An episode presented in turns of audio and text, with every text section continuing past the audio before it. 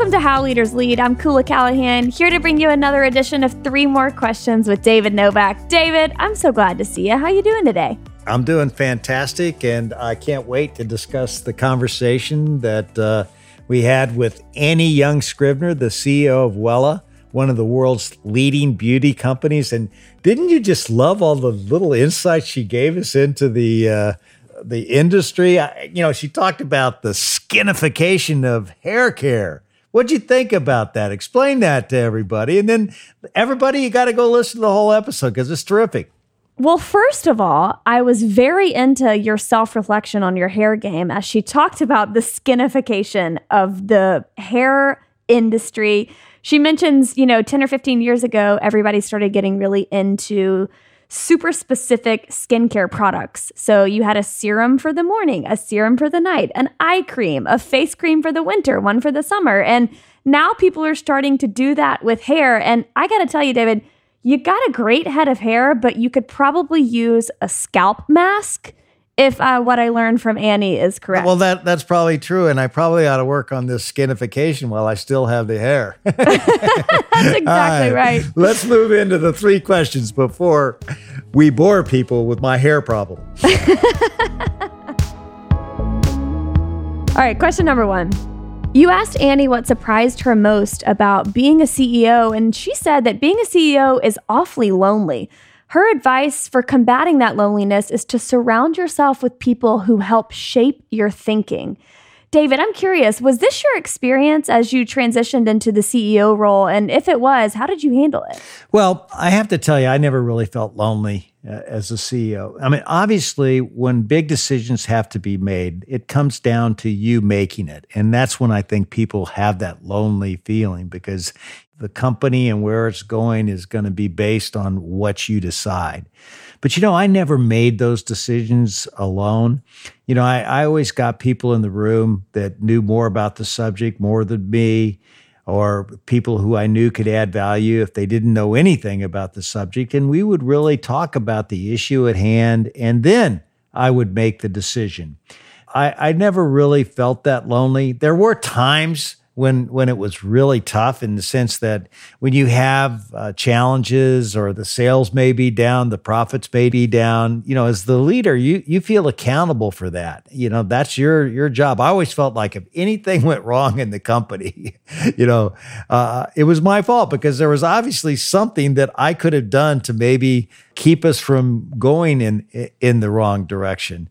And you know, so for me you know that's where i think the the pressure really really comes is that accountability you feel to make sure that you're always taking the company to the next level.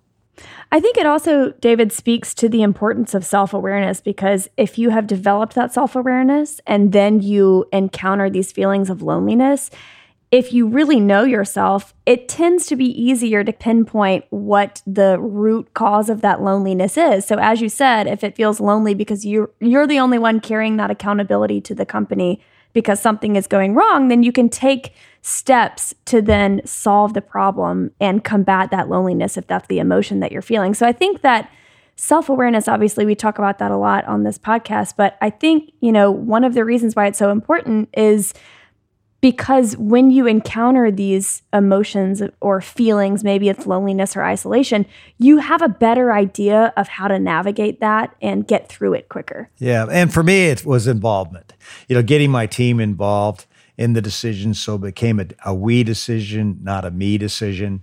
And, you know, there is one maximum leadership which I totally believe in more than probably anything else. And it's if you have no involvement, there's no commitment. And so it's a win win. By getting people involved, you know, that loneliness or that isolation, all that goes away. And then the commitment comes from your people because you really got them involved and they feel a part of the decision and where you're taking the company. Question number two. When Annie explains how she develops her leaders, she says that you have to know when to really dive in and help your team, and you also have to know when to allow them to fail. What's your take on this approach? Well, you know, I've never been a big fan of the word empowerment. You know, it's just like one of those buzzwords that everybody uses. But I, I do believe that what we're really talking about here is, you know, so called empowerment. When I think about empowerment, I think about what it was like when I was teaching Ashley my daughter how to ride a bicycle. She had training wheels on. Okay. And then once she demonstrated that she could ride that bike well with those training wheels on, I took them off. And then, you know, I would be right with her until she was able to take off. And then once she could take off, I didn't have to worry about her ability to ride the bike. She she figured it out. So for me, I think what you want to do is you want to help people when they need the most help. And that's when they're learning their way. But once they learn their way and they know their job, it's your job to get out of the way and let them, you know, get the job done. You know, I learned something from the great Larry Bossidy, who we did a podcast with on this show. He's the former CEO of Honeywell. He says, you know, you take the joy of the decision away, you take the joy of the job away. And I always felt like you really wanted to get people in jobs where they had the talent, the know how, and the ability to make that decision. And you give them that opportunity to make that decision, and they get that right as long as they don't fall off the bike. Once you start falling off the bike a lot, then you know you got to come in as a leader and intervene and and maybe give them more coaching or or figure out what what's really the the root cause of, of the problem that we're having. Yeah, another thing we talk about a lot is how one of the greatest learning opportunities anybody can have is when they fail or when they're in a challenging situation. And so I think I don't have kids, but I imagine parents who don't let their kids fail do a disservice to their kids because they never learn how to navigate hard things in life. So I love the analogy that you make with teaching Ashley how to ride a bike because you're not going to be there forever. In the same way that you're not going to be able to make all the decisions for people that you put in positions of leadership.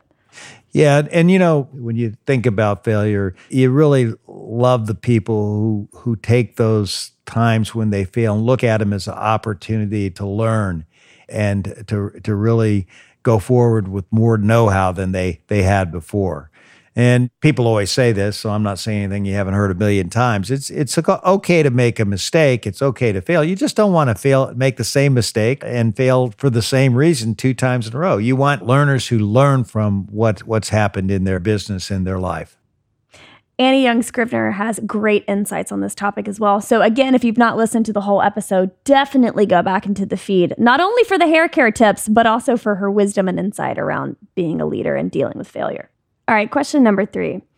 One thing Annie has done exceptionally well at Wella is honoring the history of the brand while still innovating and elevating it. David, you inherited a historic, iconic brand in KFC when you became CEO of Yum Brands. How did you honor the history of it while also staying committed to product development and innovation? Well, I think that KFC, Pizza Hut, and Taco Bell all had rich heritages. And we always talked about the founders and put them on pedestals and talked about what they did and how they built the business and how we wouldn't be where we're at if we didn't have our founders and we didn't have our customers. But you know what? You can't have people looking back in your company. I always say to every leader is, is yeah, those are all memories of what's happened in the, in the past. But what you need to do is create new memories. You know, you got to create new memories at your organization. And people start saying, hey, do you remember when we just did this or we did that? Or, you know, when you have people talking about what they did together, that's a lot better than having to go back 35 years to talk about what somebody somebody else does. You know, the worst thing that can happen, I believe, is if you're in a company that has a great heritage, is people are constantly saying, I remember when.